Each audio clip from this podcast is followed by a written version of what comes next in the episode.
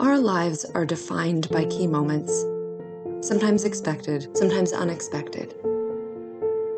This podcast explores the stories of extraordinary moments in our everyday lives, the joys and celebrations, as well as the challenges and surprises. These stories provide opportunities to share ideas and takeaways to learn from, to witness moments where love becomes a living, breathing action that showcases strength, resilience, beauty, and humanity. I am your host, Ellen Adair, and welcome to Love Takes Action, brought to you by New York Life, helping people act on their love and successfully navigate life's biggest choices since 1845.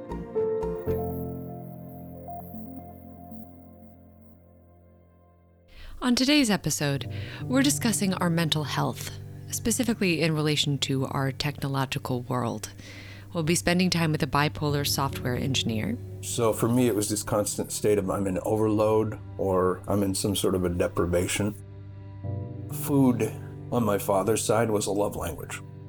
It is a reflection of all of the love that was given to me. And we'll be speaking with an author and professor who's researching how our health is impacted by our technological environment. Coming back to social media, there's no space to think.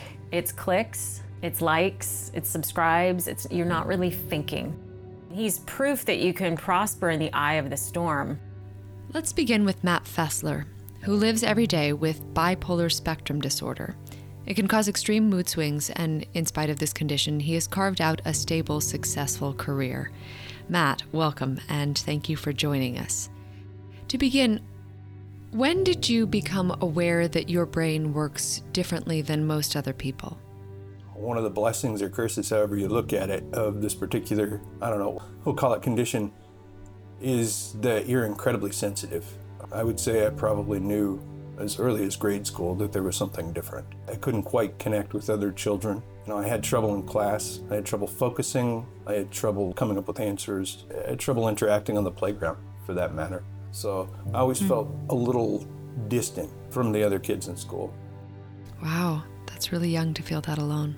When you start that early and you feel like there's that divide, and specifically at the time that I was growing up, my formative years, there wasn't a whole lot of understanding. Hmm. So you talk to people, you got confusion, uncertainty, you got things like, oh, it's just in your head, which of course is ironic and hilarious now. But it's just one of those things where you learn not to share. You learn not to share with other people. There were a few episodes where I was with people of a like persuasion, even, you know, in adolescence, my teenage years, and still I, I felt like I was on an island uh, separate from everybody else. Matt, was there any support system around you? I recognized the degree of support that I was getting much after I was actually getting it.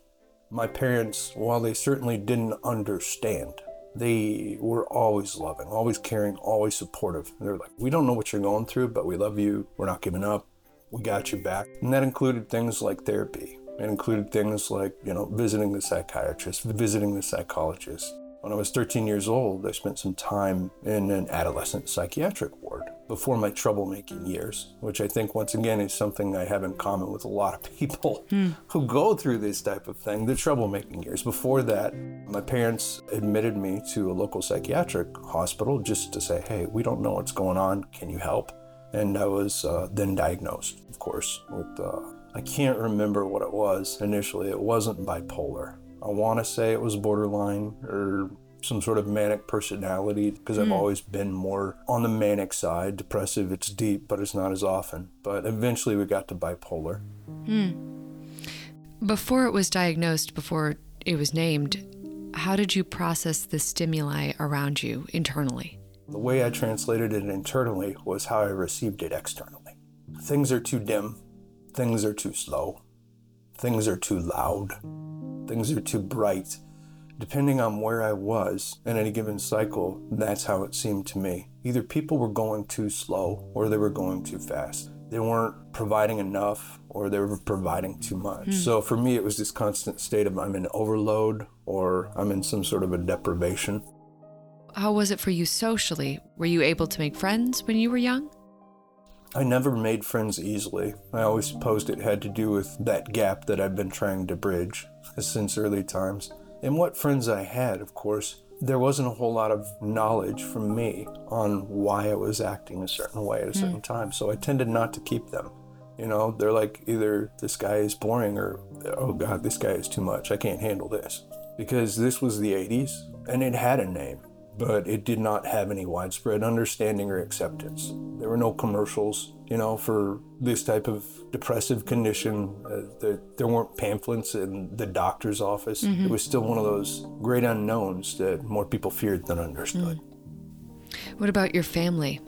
What were things like for you at home? I'm the oldest of nine, and there was a lot of pressure on me to set examples, set precedent lead the way. That's just how it works in a family like that. Mm-hmm. Take care of the younger siblings, always stick up for them. And I would say that that was probably my saving grace. When I started getting a real temper around puberty, I think feeling that sense of responsibility helped me to not lash out my closest brother, he was born about a year and a half after me. You know, we did the usual brotherly things like punch each other to see who gave first and stuff like that, throw rocks, all these things. But he probably was in the most danger from me simply because sometimes those types of things escalate. If you got a brother, you know what I'm talking about. my temper was something to behold from a great distance because uh, I was just a bomb waiting to go off all the time. A lot of people now just refuse to believe that I was ever that way. But I was. Hmm. It was actually a common pastime for some of the kids at school to make me mad and see what happened, you know. Kind of like that dare where you hop the fence to get in the field with the bull. That's what I always kind of equated it to. I didn't realize that until much later in retrospect, but it was, it was kind of a cool double dog dare you sort of game to make Matt mad and see if you could survive the encounter without any marks. And I mean, we're talking physical violence. I'm not proud of it. And uh, if I have regrets in my life, a lot of them revolve around that time. But I was a very violent person. I tended to come out swinging. I mean, the one thing I could say that makes me not feel terrible about it is the thing that was most likely to set me off was injustice. I think it was that upbringing of being asked to look out for my siblings the maddest I got and the most trouble I ever got in was when I saw somebody else being treated unfairly or mm. somebody picking on somebody else. Mm-hmm. I'm not saying I'm a superhero or anything because fisticuffs is not the way to solve problems like that. But oh, that always made me mad, especially if it was one of my siblings. The most trouble I ever got into, I think in eighth grade, was stuffing a kid into a locker because he was trying to stuff my brother into a locker. that same brother who used to trade blows with me occasionally. the bad old days. Bad old days. When did the days maybe start to get a little better? 16 years old. At that point, I'd been in a couple of group homes, spent some time basically incarcerated. You know, it's like yeah, we got this kid, he's a Houdini, he can get out of any place we put him into that doesn't have locked doors, so let's stick him here until we know what to do with him. I did end up in another psychiatric institution. Uh, it was a state one at that point, and uh, I ended up in there for about a year. And I think what helped me the most was perspective. At that point, I had started to realize exactly how many people there were in the world struggling with things like I had, hmm. but also how many people who had it worse, who had it tougher, who were dealing with these issues that were typically triggered by an incredibly abusive home life, by an absentee father and an alcoholic mother, or an abusive couple, by grandparents who didn't know what to do with the young child, just the number of situations that I heard about helped me to really look back on my parents' love and understanding and get a grip on what I was going through. In addition, I had a very, very, very good counselor there. Mm. She pretty much made me her personal cause. And she just spent so much time with me, helping me look at it through that outside lens. She did things like biofeedback she introduced me to meditation. Mm. Uh, she said, Medications are great, but they don't do everything. You have to do the work. And that really stuck with me. Now, I won't say it stuck with me permanently. Once again, it came and went in cycles, but it gave me one of the tools I needed to get a grip. And there was a specific instance where, in this psychiatric hospital, as I said, there were some very disturbed individuals and one particular instance was basically the equivalent of a jailhouse riot. You know, there was no flaming toilet paper like you see in the movies, but it was pretty intense. And it forced me to really look at my situation and make a decision. do I want to be part of the problem or do I want to be part of the solution? It's the first time I ever remember thinking that. And I decided I wanted to be part of the solution. So I did my best to help the people who were just kind of trying to avoid the mess that was caused by this situation. And it really helped me understand that I had the power to improve my own situation. As is the case with bipolars, basically my very next manic episode was a frenzy of planning and reorganization of life, even from this institution, because I was still there. I worked out a plan to be discharged. I worked out a plan as to what I would do next. One of the things that I'd asked for was to be emancipated, legally emancipated from my parents hmm. At that age. And they were willing because they understood what I was trying to do. But in order for the authorities basically to be willing to consider such a thing, they wanted me to have a plan. You know, hey, how do we know that you're going to be able to do these good things, you know, without your parents' help? So I basically just formulated this whole system of things I wanted to do to develop myself professionally. I decided to take it a step further. I got my high school equivalents. I set up vocational technical training in culinary arts, so to speak. Wait, all right, hold on. Before you became a chef, which sounds awesome, which I can't wait to hear about, what made you feel you needed to emancipate? What I was processing at that point was I still wasn't confident, based on the past few years, that the home setting was the best idea. And by that, I mean my family, not me. When you do things like this, you look back and you inevitably have regrets. They mm. can be almost crushing because you start to understand what that behavior did to the people around you. And the last thing I wanted to do, if it didn't work out, was for my family to suffer any further splash damage from that. So to me, it was important for me to do it on my own. Not cut myself off from my family, just make sure that there was a distance that was good for them and frankly good for me. One of my other self realizations was that when I have people to lean on, I don't do as good as when I know that it's up to me. Hmm. Wow. What was it about the culinary arts that made sense to 16 year old Matt? One of the intermediate steps in order to be discharged from that institution I mentioned was vocational rehabilitation. And they had a limited number of options. One of them was in the kitchen, and it just struck a chord immediately. Food on my father's side was a love language. Mm. At this point, I was still figuring out the healthiest way to live. So it was definitely not all sunshine and roses. You know, I went off my medication at times. I had relationships that ended terribly, things that affected my mood, things that affected my cycle.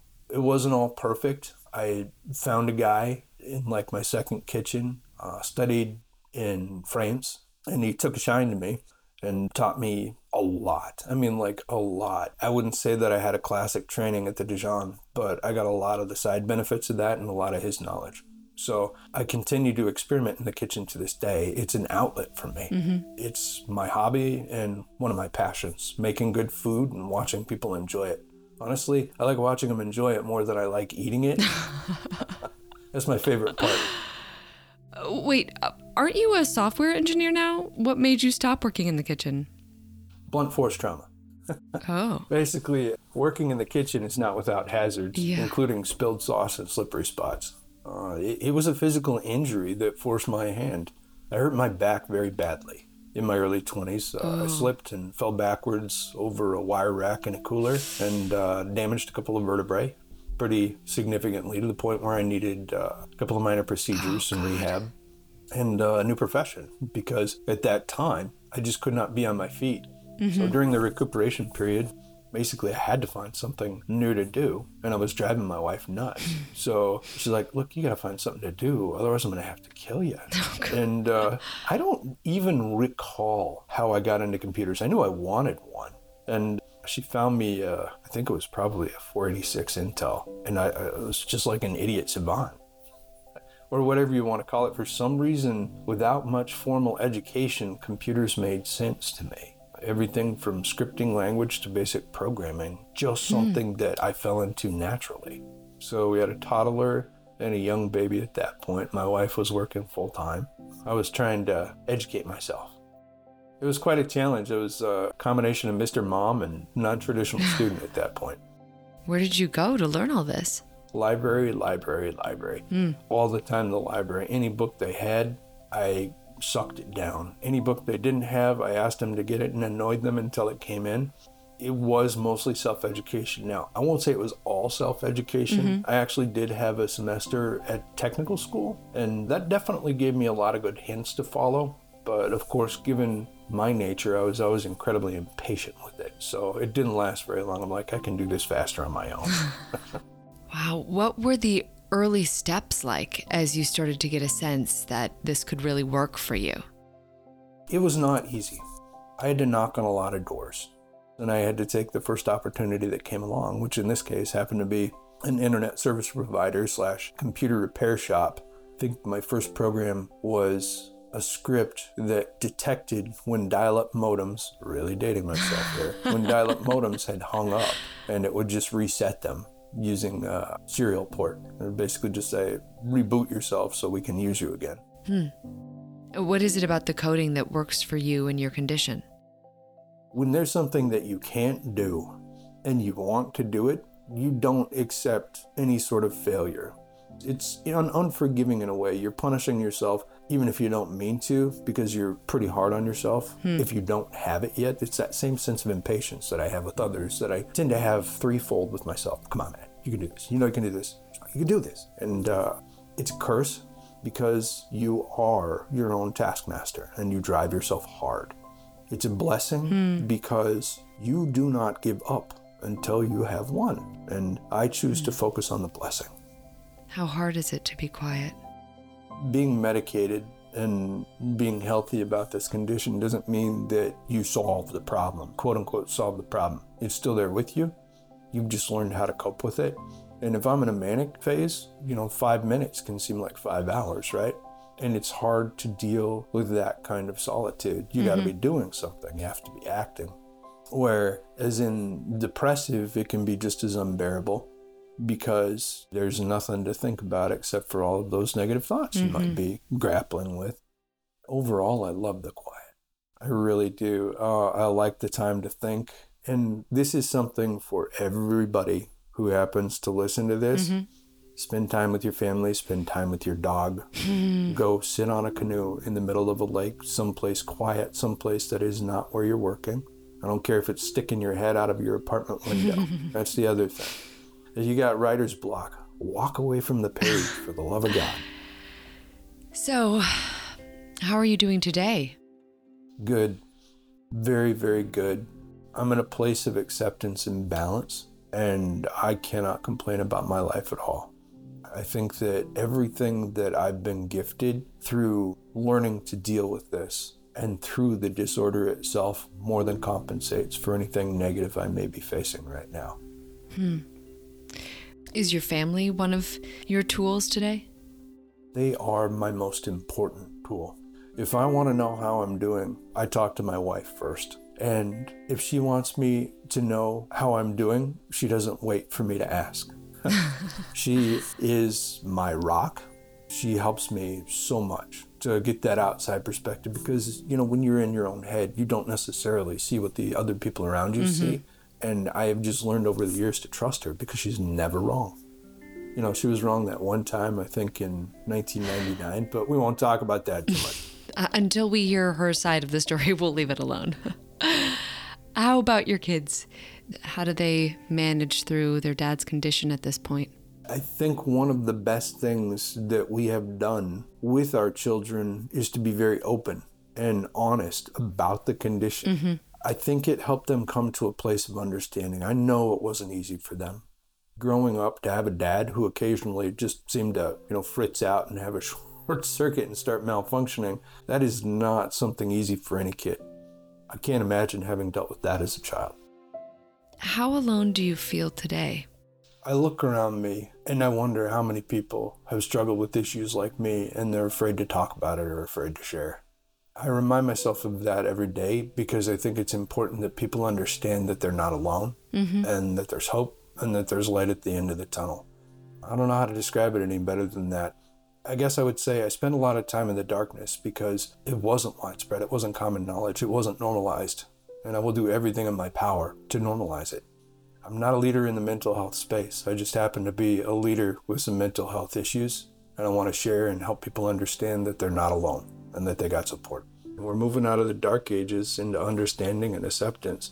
I want to get to a point where somebody with bipolar disorder, borderline, you know, any of the affective disorders, I, I want to get to a point where we look at it like a prosthetic. Yeah. You know? Right. I mean, I fought cancer and won. I Yeah, right. live with bipolar and I won because I'm here in society and I'm contributing. I, that's where I want it to be. You say you won, but for you, do you feel like the race is over? We have to be constantly reminding ourselves that everybody's equal, that everybody has adversities. Well, your sense of empathy, it's remarkable.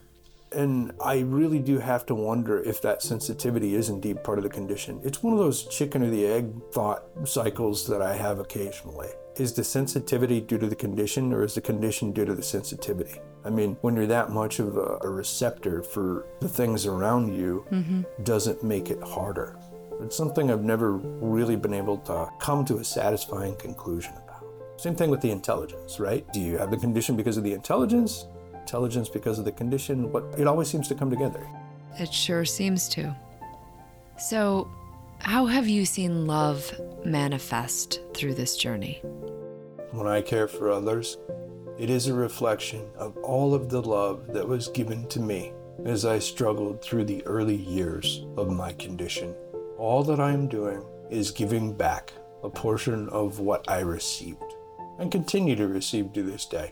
Solving these problems is invaluable. It is one of my tools because hmm. by losing myself in the problem and then creating the solution, it's an outlet for a lot of that angst. And what advice might you give someone who is lacking your confidence? I don't know, they might be saying, I don't want to expose this about my kid or my family or myself. Talk to the wall if you have to. Talk to the bush. Talk to your mom. Talk to your dad.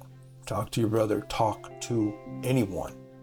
You're not solving the problem. You are releasing some of the pressure and you're helping yourself to understand that it's okay to talk about it. And then when you've practiced talking about it, find a professional. There's so many good people who talk to thousands just like you, just like you who are going through this with a loved one or going through it yourself. Talk mm-hmm. to somebody, anybody, and let it go from there. Mm. Matt, thank you for your candor and openness. Such an incredible and inspiring story. Continuing the podcast, we'd like to explore how our mental health is impacted by the omnipotence and, for better or worse, irreplaceability of technology and media influences today. Please welcome Vanessa Greenwood, an author and professor whose research is focused on media literacy, which explores our ability to understand the influences of technology on our lives. Vanessa, welcome to the podcast. Can you tell us about the importance of media on our mental health? Media literacy with regards to health is about intentionality. It's about actively pursuing health. It's not about treating illness. What we need to do as a, a culture is instead actively pursue health, hmm. right? And make that a priority in every day. So, from your perspective, what stands out within Matt's story? Matt is so reflective and curious, and he leverages his intellect and his frustration to problem solve his life. And I think this critical distance he has on his earlier life is so valuable for those who are currently weathering the storm of mental disorder. And so I think his overall message was to take the long view and just hang on. At the same time, I think there's this combative resilience that he mm-hmm. has kind of as his personality. And so he had mentioned, you know, failure is not an option. And he's essentially rolling this big boulder up a hill every day, but he takes full ownership of that. And I appreciate how his greatest weakness has become, uh, you know, his greatest strength. Mental health doesn't just affect your relationships and personality. And it's not a private matter. It can affect everything in your life, including and especially how you make a living in the first place. You know, when he was a chef for a while, you know, he got injured in that. And so it called attention to me that the fact that we're all susceptible to physical ailments, physical injury, and that's inextricably connected to your mental state. Mm-hmm. So this isn't just a Matt story. This is everyone's story because at some point we have to confront that we're mortal, that we have bodies that will fail us, and what do we do with our mindset? So I love Matt's this combative resilience that you just push through. And he's definitely a programmer. I mean, when you think like a programmer, you have this ability to see a challenge from one angle and then take a step back and then look at that same challenge from another angle. I mean, you're constantly troubleshooting, and he can do this with his life. What is it about Matt's condition that was so complementary to the language we all communicate with today through our digital technologies? It wasn't so much for him, I guess, about coding. It was really about problem solving and troubleshooting his life. And coding was a vehicle that allowed him to enact those principles at the same time. I mean, really, the parallel between coding and him achieving a mental wellness is really closely related. I mean, it's not lost on me that his first computer program that he wrote was to reboot modems mm-hmm. so that they could auto restart. I mean, how is that not analogous to what he did in his life? I mean, what a powerful analogy for Matt's journey, right? Right. It completely is.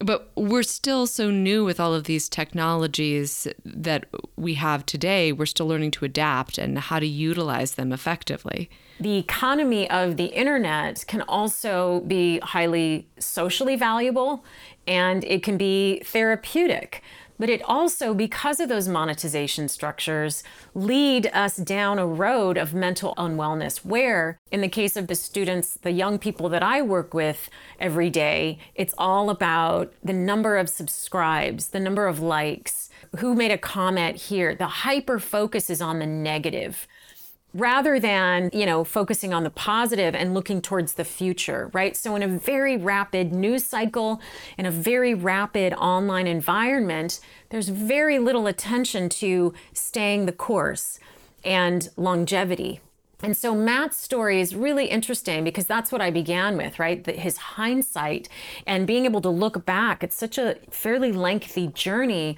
is admirable. And I think that's antithetical to the internet where mm-hmm. it's just about rapid transactions. Yeah. And now that our communications have become mostly digital, it must be having a profound impact on our general wellness. Coming back to social media, there's no space to think it's clicks, it's likes, it's subscribes. It's you're not really thinking. You're scrolling, but you're not really thinking. You're taking in these visuals. And be aware that even the best of us fall into the trap of doom scrolling and, you know, look up once in a while. And I think Matt had mentioned that, you know, look up instead of down at your phone. And certainly programmers face this challenge too. They're constantly on their screens. So you have to intentionally break away from that. You know, it's like life troubleshooting at some point you got to power down. Yeah. Yeah, and not doing so, it leaves us vulnerable to the anxiety inducing machine that craves our attention all day long. In a very fast news cycle, in a very busy day, in just rapidly changing media environments, and even in our daily lives, we need to just slow it down. And I think that is a companion to solitude, to just thinking mm-hmm. without any other influence around you, just thinking. And certainly that's the benefit of meditation. So that's already a principle that's in practice.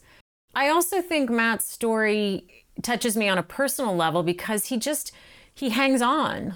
And there are so many people that don't hang on.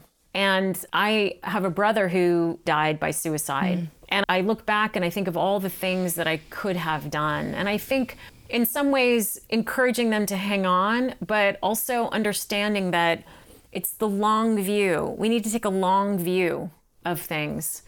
And so Matt has a very strong sense of trajectory. Mm-hmm. He's exceptional in his ability to look back and make sense of the pieces of his life. And I think he was open also to the beauty and the imperfection and the beauty and the struggle.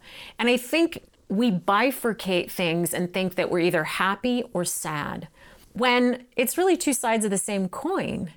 You can be sad and happy at the same time. You can struggle and have wellness at the same time. Mm-hmm. So I, I think we just can't tolerate ambiguity. So part of hanging on is being tolerant of not having the answers, but that the answers will come. And oftentimes they come in the form of, for Matt, it was family, it was a new job, it was, you know, himself just thinking and giving him space to think. That mentioned how important it is to find the quiet in our lives. I mean, he's proof that you can prosper in the eye of the storm. It's the calm right in the center. So he's still in it, but he's found a way to achieve, you know, peace and balance. And I think equilibrium too. In terms of connections, are we communicating effectively, meaning both speaking and listening? I use, you know, orality, this idea of talking it out. You're hearing, you're creating ideas, you're understanding what your thoughts are when you put them into words and when you speak them. Because when you speak them, you hear them. That's fundamentally a different thought process than when you're typing them and reading them. Mm. So, how do these fundamental differences affect our ability to express our love for each other? the unconditionality you love someone no matter what the circumstances, no matter what they do, that's the ultimate love. I don't know if I'll ever achieve that. It's a very transactional culture that we live in. So I think one of our struggles is to love someone no matter what they do. Mm-hmm. It sounded like his parents were like that. I mean, they realized their limitations, that they couldn't help him, and they also needed to protect their other children. So I think in those cases, you don't stop loving, you know, your child or your sibling. And in some cases, the unconditional love means that you do the hardest thing, which is distance. I think that's the ultimate love. Hmm. Thank you, Vanessa. And thank you to Matt.